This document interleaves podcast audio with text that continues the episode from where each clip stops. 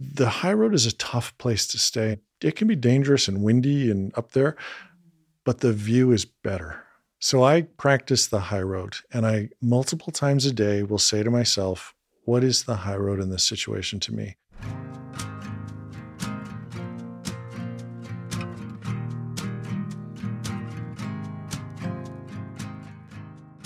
Welcome to A Success of Our Own. A Success of Our Own is an invitation for us to courageously define our own version of success beyond the mainstream metrics we've been told we should want, so that we can create a sustainable and joyful success that we can finally relax into. I'm your host, Natalie Ruskin. I'm a journalist with an inquiring mind, a meditation teacher seeking the divine, and a community gatherer helping others live life more inspired. This podcast offers you the opportunity to learn and grow through inspiring personal stories of transformation, ideas, and practices. As you listen to this podcast, breathe it in and let it slow you down even a bit. Trust that simply listening in this less effortful way, you'll experience a shift. You'll find that puzzle piece you've been seeking. Join me in this moment, and let's take a risk together at living a success of our own.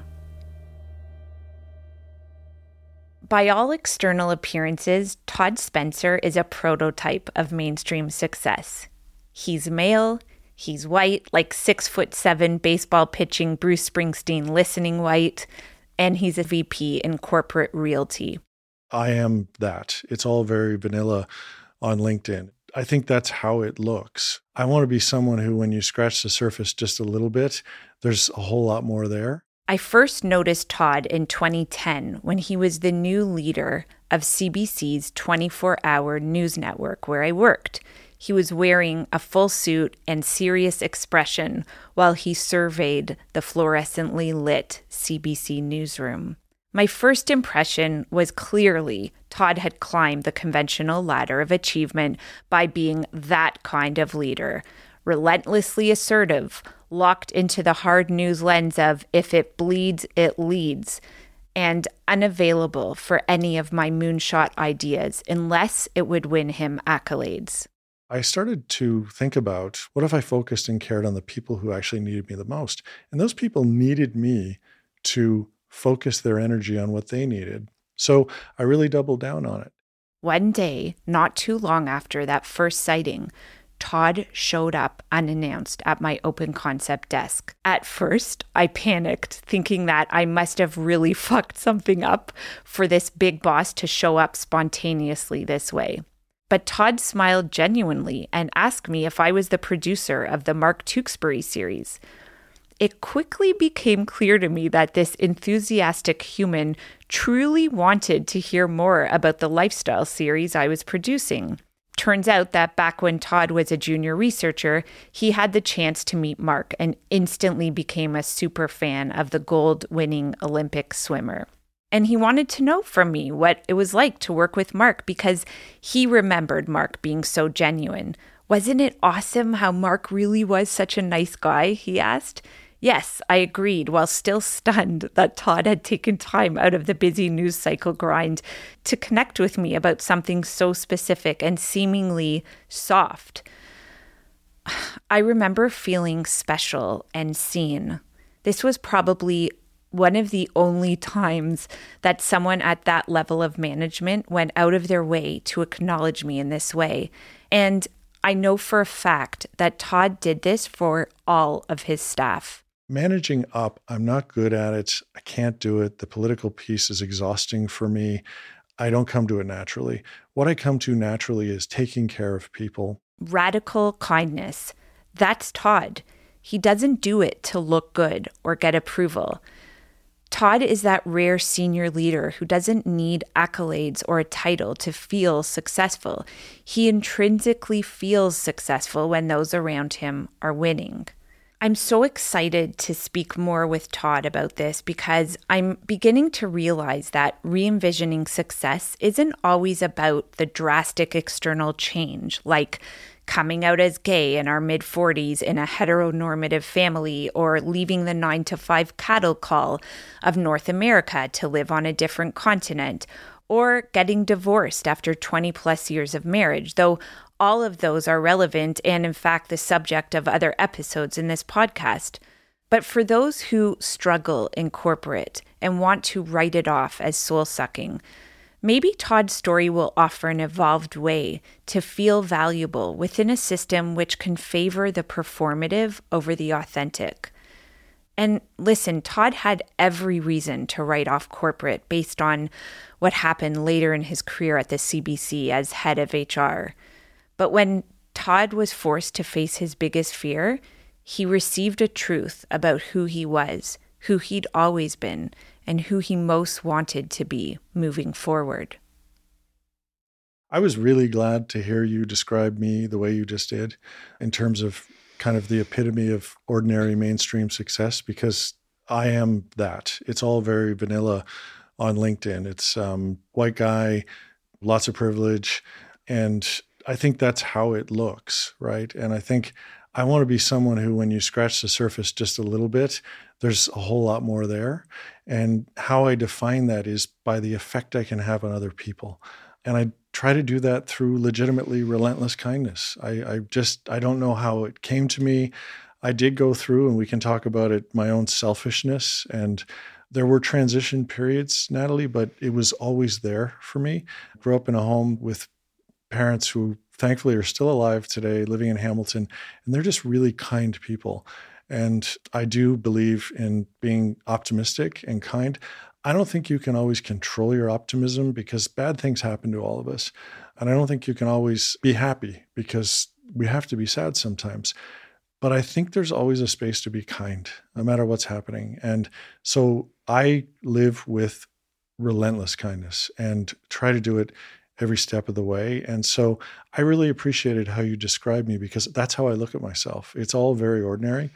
And I do try to be special to the people who need me the most. And I needed you back in those days at the C B C, and realized in my own self, I was dealing with a burnout and I was looking to explore employee engagement. And you were involved in that file at the time. And I remember I just remember that moment when I was first meeting with you in your office, and I had my mask, proverbial mask on, of like, this is how you have to perform when you meet with a higher up. And you disabled all of that by sharing quite honestly with me about where you were at at the time. And that sort of was the beginning of me getting to know this other version of leadership. What what was going on for you at the time? Well, it was interesting because, and I'm really glad you're doing this, because you enabled a conversation. It's, it's and in fact, the conversations that you and I had in that little office in that gigantic cube of a building, and I've said this to you before and I really mean it, they were the only safe space for me to have those conversations. That environment was really about mask wearing. And I started to learn that when you wear a mask and you have to think about and do the calculation of who am I talking to, it's exhausting, because you're always, first of all, just the, if you actually physically think about masks, think about it in, in that concept where, which one do I need now? I've got to choose between six or seven. So then you've got to, then you've got to fit it on, and then you've got to actually try to be that person. And you enabled really me to be authentic. And I started to realize what was going on for me at the time is I didn't get a job that I wanted. It was a competition for a job. And I realized that, you know, one of the reasons I didn't get it in a highly political environment is because I wasn't wired to be political. And, and I don't, you know, some people are, and it's important. It wasn't something I wanted to spend my energy on. So I didn't get that job. And it was a a turning point for me where I decided, you know what, I don't have the energy. I don't want to wear masks. So I started to reduce the number. I haven't, I hadn't at that point fully reduced and eliminated all the masks. There were, and I have now, we can get to that. But at the time I sort of cut a few out, and I decided, okay, the job I have now is leading the news channel. And that was the job that I had. And I stayed with that job. And I said, you know, managing up, I'm not good at it. I can't do it. The political piece is exhausting for me. I don't come to it naturally. What I come to naturally is taking care of people. And so I, at that moment, started thinking, I'm going to take care of the people who need me the most. There were one hundred sixty people at the news channel at the time. One of the leaders there described them as the island of misfit toys because they had been cast away to the news channel, formerly called News World, relaunched as News Network. And so I started to think about, well, what if I focus all of my energy on one hundred sixty people? And wouldn't it be better if one hundred sixty people said nice things about me and my leadership than me talking up to one person? So I thought, okay, I'm not good at it and I'm one person. What if I focused and cared on the people who actually needed me the most? And those people needed me to focus their energy on what they needed, not me focusing my energy managing up all the time. So I really doubled down on it. And we created a strategy together, the three to five strategy, which was to really focus on the big stories of the day. That was important at the time. And we set a goal for ourselves, which was to be the number one news channel in Canada. We were trailing C T V at the time. And it was uncomfortable for people because they had never talked about themselves in that context. There were a lot of modest, really smart people. And we started to talk about it in that context. And I even, once we achieved it, I got Suhana uh, Marchand, who was one of the hosts, I actually got her. She really embraced it. I said, say it on the air. And she said, really? Say it on the air? I said, say it on the air. And she did. She started to say, we're the number one news channel in Canada. And so it was almost like an experiment in mm-hmm. a way, Natalie, because I wanted to see how it worked. And I don't know that it actually worked for my career. And I didn't care anymore. It made me feel good. And another thing that came along with it was that's when I started to think about succession planning. I wanted everyone there to feel like they could move up in their careers. And I wanted multiple people to be in a position to take my job. I later heard the former general manager of the Toronto Blue Jays, Alex Anthopoulos, he later said, around the same time, somebody asked me, he had all these great assistants and some of them were being hired away to be G Ms at other baseball teams. And he said, that's success. He said, like, yeah, it's turnover and I lose these great people, but imagine, like, think about how great they are when I have them. They're so good that they can go be great somewhere else. So I get the most out of them. So succession planning is is probably one of my biggest priorities. And I want multiple people in a position to take my job and take other jobs.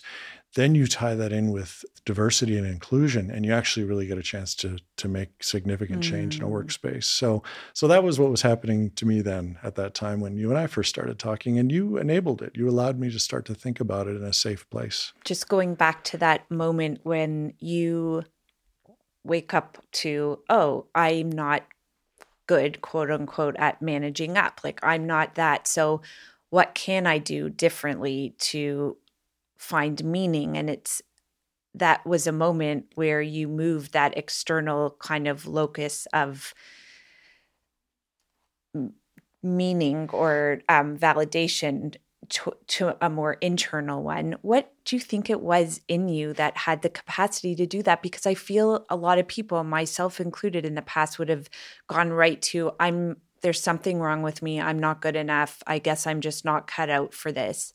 Something in you is able to kind of redirect. You said, I don't know if it contributed to the success of my career. How yeah, did you do that? No, it was, it's a really great question. There were some things that I can think about it that relate to that. I, I defined my success up to that point, not based on how much money I made, a little bit of title, but really the definition of success for me was how much do I control? Uh, uh-huh. I was a control freak, and I have friends who call me a control freak. And I would walk by a room as a junior person in my first time around at C B C. And then when I was at C N N, I'd walk by a room and I'd be like, I want to be in that room. I don't know what they're talking about, but I want to be in that room. And I would say to my wife, even back twenty years ago, I want to be in the room. She's heard me say this many times. And so I was, I was driven by that, that control. And as I grew through organizations, through C N N, through C B C, I realized that um, you should begin to control the things you can control and, and exert a high degree on those things. Everything else, forget about. And I realized what I could control was that news channel. Where it started to change for me, Natalie, was actually when I became a father. I realized that, um, you know, that there's things you can't control. And where and, were you yeah, earlier today at the school drop-off, right, Todd? Exactly, right? Like it's it's you just have to start to accept that you can exert control in some areas, but there's this whole other human being with their whole other, even when they're babies, and and maybe mostly when they're babies, although seventeen and nineteen-year-olds come with their own unique challenges I was talking to my daughter about this morning. So that's when it really started to change. And then that hap- what, what happened then is, and I don't judge people because the world is full of amazing change makers who actually gave themselves to the world and put their families as secondary to that. Steve Jobs, uh, various leaders throughout the world, and they gave themselves to us. And they did it, and they were different kinds of parents. I turned down opportunities because I didn't want to do that. And that was just because I'm built as a family person. And I couldn't live with myself if I didn't spend every possible moment that I could. So there were two opportunities really that stand out. I was, when I was leaving C N N and leaving Asia to come back to Canada in two thousand four, C N N was very kind and offered me a really great job in New York and another one in Atlanta. And I realized that those, our goal was to be home and to be close to home and live near family. And I said no to them. And I effectively ended my career at C N N, which could have been a real up. It was already at that point, a real upward trajectory um, over five years. And I said no to those. Another thing happened when I was at C B C. I was offered a job. At the time, C B C owned the rights to Hockey Night in Canada. And as a kid, I was, my I remember watching Hockey Night in Canada and Knowlton Nash, and I wanted to work at C B C, and I was offered the job to lead Hockey Night in Canada. Whoa, I didn't know that. Yeah. I had just started leading News Network, and the it was a very kind offer uh, made from uh, Julie, who was leading uh, sports at the time, mm. and uh, a really amazing person. For some reason, I asked to speak to the headhunter, and that became important later, a person mm. named Allison. And I realized, and I shadowed the job, and that job was away from your family every weekend. Mm. Uh, because, you know, in the creative business, the best jobs are when everybody else is at home. And I'd done a lot of that before I had kids. And I didn't want to do it. And I still can't believe that I turned down what was the dream job mm. as a seven-year-old to be running Hockey Night in Canada. And I said no to it. I did it because I'm just built more for that. And I totally respect the people who do give themselves over to those things, because those are the people who create the content we enjoy and change the world in bigger ways. It just wasn't really who who I was. And your definition of success continued to evolve in a way that blindsided you. And I would add, around one of your greatest assets, which is that piece of making yourself emotionally available to others, like making space, uh, maybe you can word it, put it into your own words, but that that what I know as deep compassion and empathy. Can you talk about what was going on at that time in your career and what shifted further for you in terms of defining your own success as sure. a result?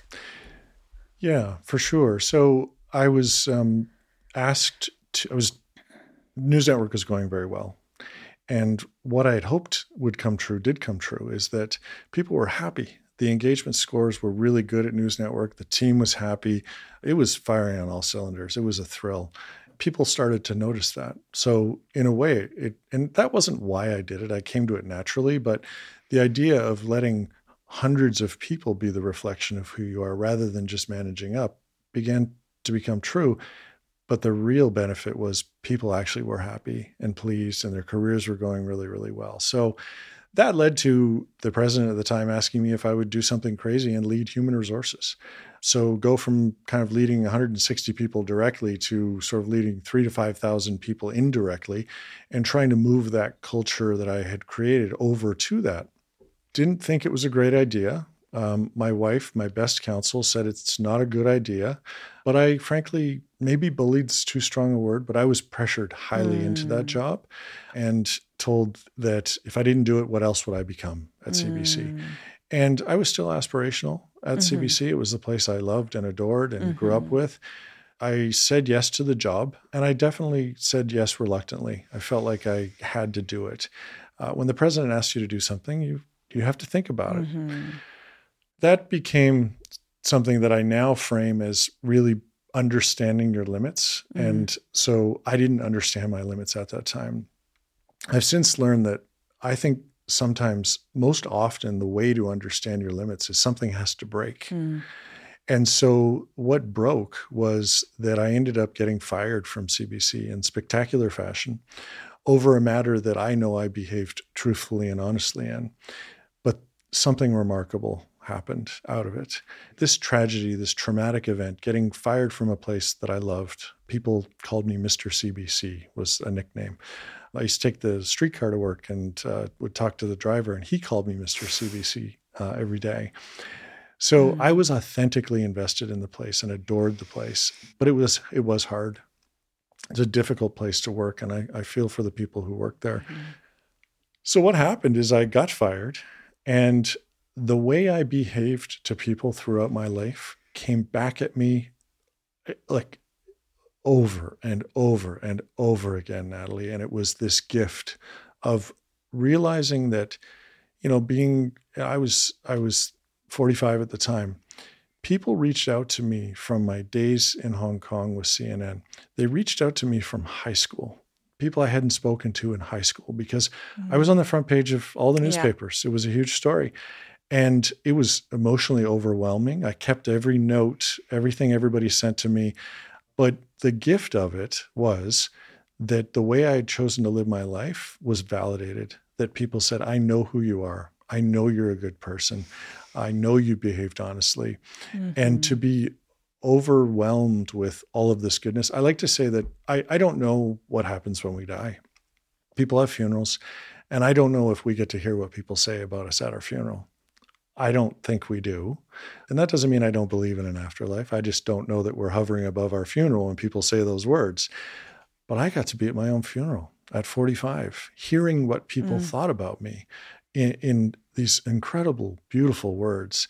And I It, it got me through what was a traumatic event. Mm-hmm. So what I was giving out there was coming back to me. And he asked for our opinions, and that had never happened before, right? That somebody would actually ask my opinion on s- some important matters that, you know, would affect the company and the future of the company and the culture of the company. And I'm sure he didn't just do that with me. I'm sure he did it with each one of my colleagues, right? So when you have results that we were really bad in employee engagement, like bad, before, before he came, like really bad. and and all of a sudden it went, we got the highest results, you know, in the next employee engagement of all the other assets. I mean, that just shows you that uh, people respond to this type of leadership. I love his quote, uh, Mark, you take the high road. And and he he says that a lot, because the high road is not the easy road. It's rocky, it's bumpy, there's jagged cliffs, and you know, you got to watch out for those. And he'll say, oh, Mark, I see you up there. It looks awful rough. You know, and I say the same to him sometimes, you know, God, Todd, that road was awful bumpy, but I'm sure glad you took it. It took us a little while to get here, but we made it. I think he might be missing a pessimism gene. Mm-hmm. He was just always had this really optimistic outlook. And when you, when you, like, it, it literally was a pivotal moment where I was like, you know, he's right. You know, like I'm, I'm really shutting myself off from things. I'm really not exploring things I could be. And his, um, his approach to, you know, journalism and his approach to organization and his approach to leadership, you know, like I think a lot of people think leadership equates to authority. And I think with him, it, it, it equates with like inspiring people. What you're saying echoes those clips we just listened to from your current and former colleagues, and the message they all shared was this piece of how you show up in this – they nobody said this word, so I'm going to claim it as mine, but this generosity, this generous way that's all about the other. What was that like for you to hear those clips? It was hard to hear them. It was lovely, beautiful. I, I just, just, I don't like to talk about myself in that mm-hmm. sense. It, it, it made me emotional to hear them, Natalie, because it validated what I'm trying to do. To hear Martin and Angela and Mark in that context, it means it meant something. I always say to people, you know, that, that I'm here for you if you need me. And whether it's as a work colleague or not, I'm not going to bother you, but I'm here. And I believe life is about collecting relationships and friendships along the journey. I find it a privilege that people would even ask me for my advice or my thoughts on something. Is that's how I, I measure success in my life. I want to hear more about how you measure success. Before we do that, I want to go back to something you said about that you had to be broken by getting fired. Mm-hmm. And it occurs to me how we're all walking around. There was this theorist about how not all of us, but many of us with these invisible pumpkins on our heads, this like burden, this, and, and you might call it a fear, this fear of what we don't want to happen, that based on the weight and force of that fear, we operate in a certain way that we're avoiding. We're not even get going for it because we're so afraid of this thing that will never happen. That happened to you. Yeah. Can you speak to that idea of the fear that you had that actually happened and what you learned through that? It's a great way to put it, is that fear, because my biggest fear, and I've written this down, I've written a lot of my learnings from that and before down, and my biggest fear was getting fired. The experience of going through it. And, you know, I, I think, you know, I love Ted Lasso, and I love to quote Ted Lasso, and, and I, and I'm, I, in a recent episode, and I, I think Jim Carrey may have been the first to say mm. it, is that things don't happen to you. They happen for you. Mm-hmm. And I had not heard that until recently, but it was exactly what I was thinking in terms of this horrible thing that happened to me, this greatest fear of mine. First of all, highly traumatic event, mm-hmm. but I was still walking around. My family was still there at home. People go through worse trauma. I like to say, how far did you have to walk for water today? To just be reminded of how life is. And there's water right outside this door. And a lot of people on the planet, it's a long walk. So it really wasn't that bad. Uh, at the end of the day. So it's important to have context. Mm. What it did for me, though, is I got fired, and I believe that I behaved in the most honest way possible, truthfully. I was proud of what I did uh, through the process, and I still got fired. Mm-hmm. So what it did for me was it took the pumpkin off my shoulder or my mm-hmm. head, or I love the, that characterization that you have. And I am my fully authentic self now. Mm. The, all the masks are gone. You find your limitations only when you break things. And I started to learn what my limitations were by being broken, and what my best space was by being broken. And I think, you know, as you build things, you test the limitations mm-hmm. of, of twigs and sticks, mm-hmm. and you know what kind is going to work and bend. I, my limitations are that I'm not a person who manages up and politically is astute in an organization. I really like to take care of the people who need me the mm. most. And so I was broken in twenty fifteen, and it helped me double down on that yet again mm-hmm. to say, this is your space. Uh, this is the space where you can affect the most change. And look at the rewards. All these people said what you did for them actually mattered. So that's where I like to, to like to be, Natalie. I think we should end with some Ted Lasso. You and I are both fans. Have yes. you? Did you? You said you were going to watch the last episode. Before. I'm not there yet. Okay. Okay. Where it's not. I. It doesn't impact how this conversation. I goes, know what so. happens, so I've already read it anyway. So yes. So, yeah. So my question is, first of all, I, for those who know you, Todd, it's not a surprise to. For me, I was like, it dawned on me. I was like, you, you are Ted Lasso, Todd. Like, as a, even the fact that you were brought to this other company and you didn't know anything about it, and like, actually, that's a great, yeah, that is a bit like that, yeah. Because uh, the, you know, the premise of this yeah. program is that Ted Lasso is from like Midwest U S A, yeah, yeah. and knows nothing. He was a football coach? He was an American, American football, football coach, coach. Yeah, who, who was asked to go coach a football team in, in the U K. And that's the fish out of water story. And somehow it works. When you think about that show and some of the scenes yeah. where you were like, oh, yes, that's like, yes, you are speaking to me, brother. I think at a macro level, he is a relentlessly kind person. Mm-hmm. He has his own demons and he struggles with things. And you can be relentlessly kind, like I said before. And he isn't always the most optimistic, but he's always kind. And he always speaks the truth mm-hmm. and he's highly empathetic. He doesn't manage up. The extent of his managing up is baking biscuits oh every gosh. day for his boss. Yes. And that's it. He's just being kind. He's not sucking up. And he's kind to everybody around him, no matter who the character is.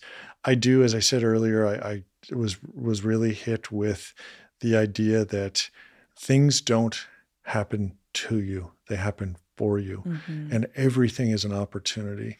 And he saw it as an opportunity to try something out. And what he does is he takes care of the people who need him the most, mm-hmm. his team. And he also, you know, I, I love um, when you think about stakeholders, I, I always think about leadership as stakeholders. Who are the most important people? And he thinks about his stakeholders.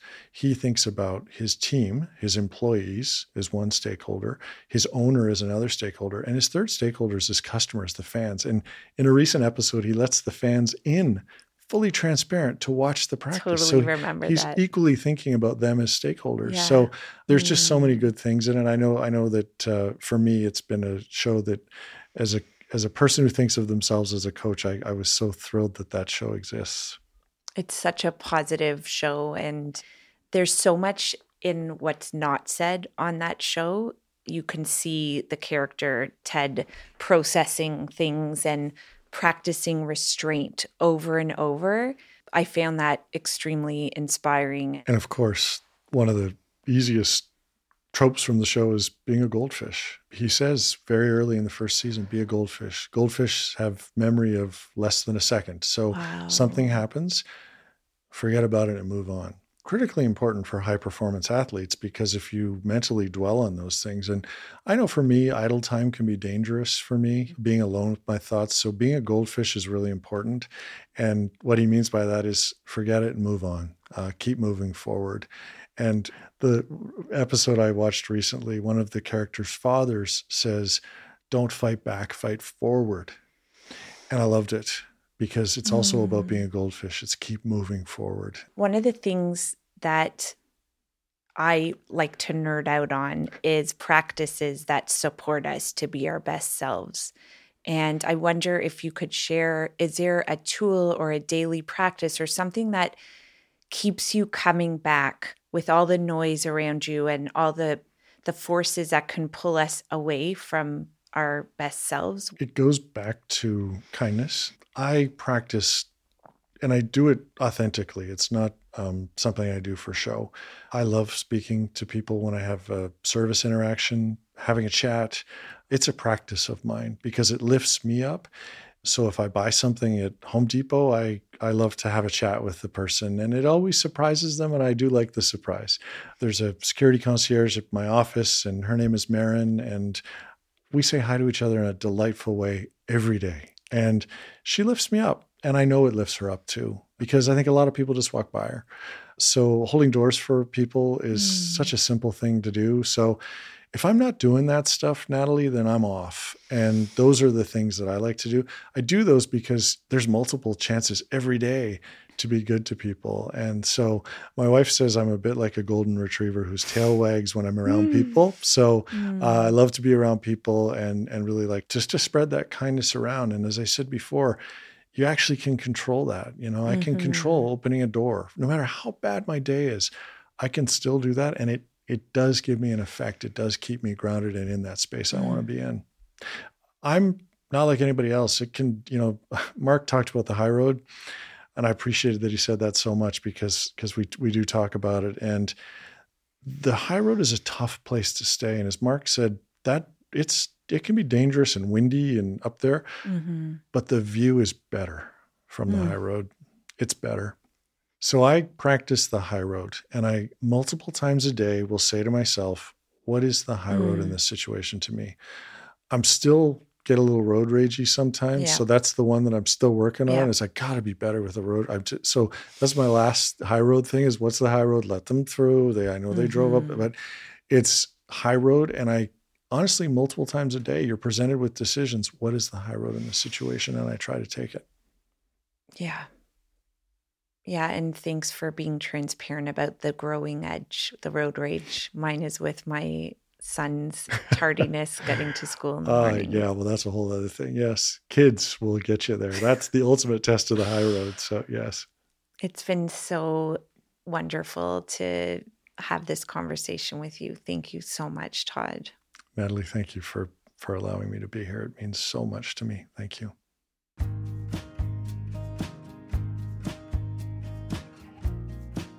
Okay, so you've heard the conversation. Now what? I got you. I'm here. I'm here to support you beyond just the episode. So check out my website. I've got some practical guides and worksheets. Yep, there's worksheets there to help you create some of the changes you want to see in your life. You can find all of that at natalie ruskin dot com. That's N A T A L I E R U S K I N dot com. I want this podcast to be successful. And on the topic of success, one of my metrics of success is to share this message with those who may benefit most from hearing it. So if you feel inspired by what you've heard here, like it, or if a friend or colleague comes to mind, share it with them. And I'd love to hear from you. What topics, what themes around success would you like to hear more on? Send me a note. I'm at Natalie at natalie ruskin dot com.